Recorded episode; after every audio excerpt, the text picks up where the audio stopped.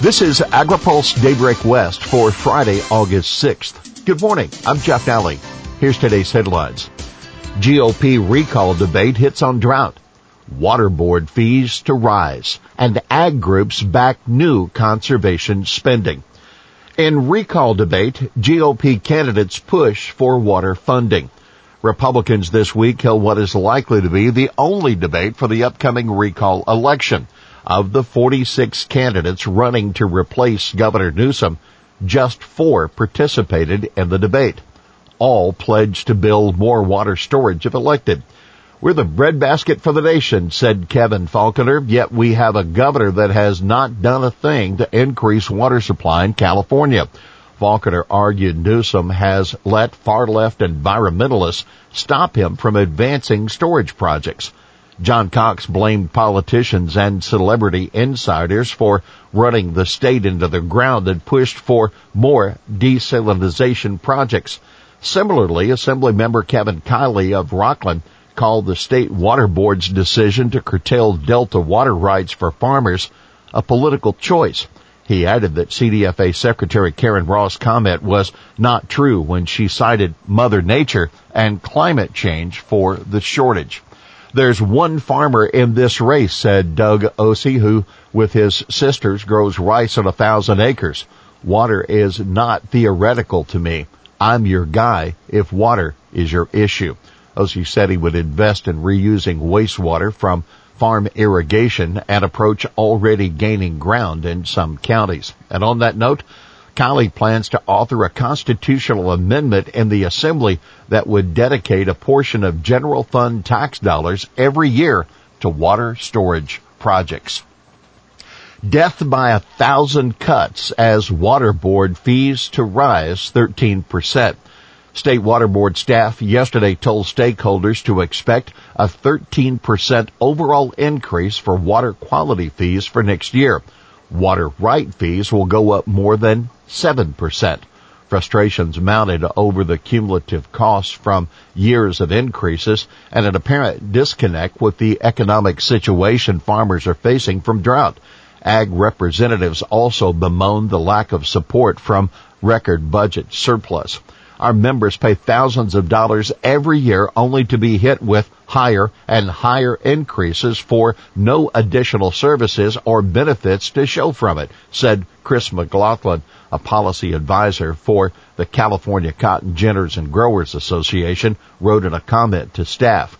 The board will vote on the fees in a September meeting. Congress advances water storage and drought funding the Senate Appropriations Committee has approved a funding bill that includes more than a billion dollars for water infrastructure and drought resilience programs. Of that, 258 million would go to projects like the Sites Reservoir construction, raising BF Sisk Dam, and expanding the Los Vaqueros Reservoir.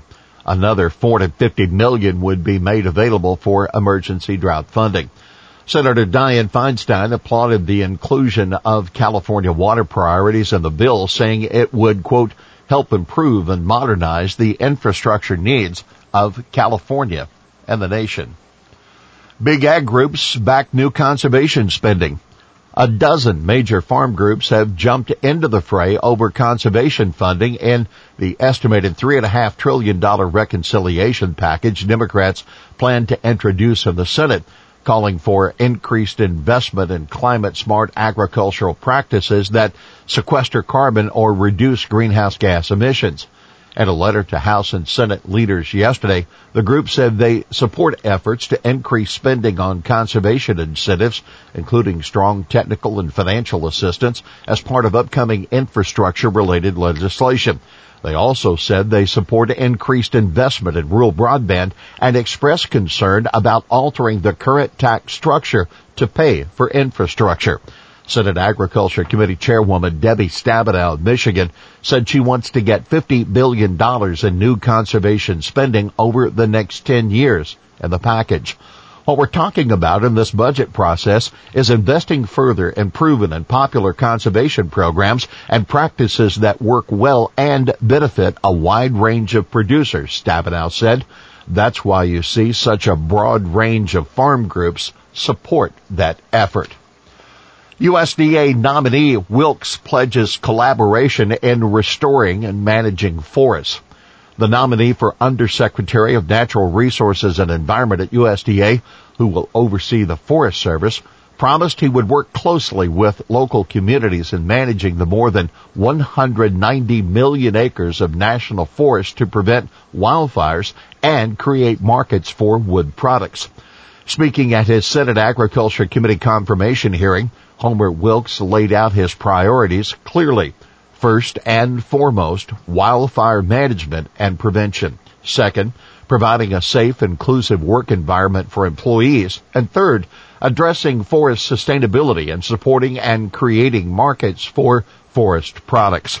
Wilkes, a 41 year USDA veteran who currently directs the Gulf Coast Ecosystem Restoration Division, received a warm reception from both Democrats and Republicans and appears headed for swift confirmation. You can read our full report at agripulse.com. Biden signs executive order setting target for sales of zero emission vehicles. President Biden yesterday signed a new executive order setting a target that half of all new vehicles sold in 2030 be zero emission vehicles. But the order has some in the renewable fuels industry concerned that Biden's approach leaves renewable fuels out of the equation. The overarching goal should be to reach net zero emissions as quickly as possible without dictating the pathway to get there or putting all of our eggs into one technology basket.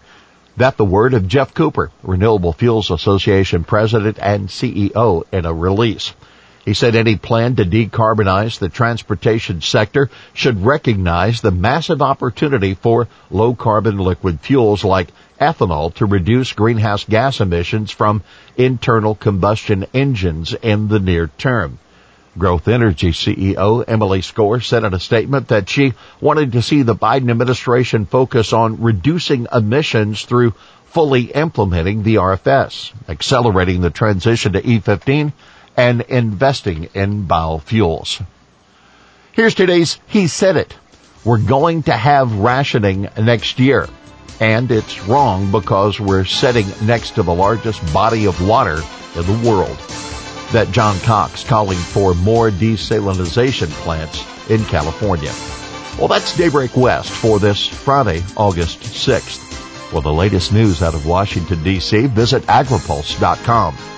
For AgriPulse Daybreak West, I'm Jeff Nalley.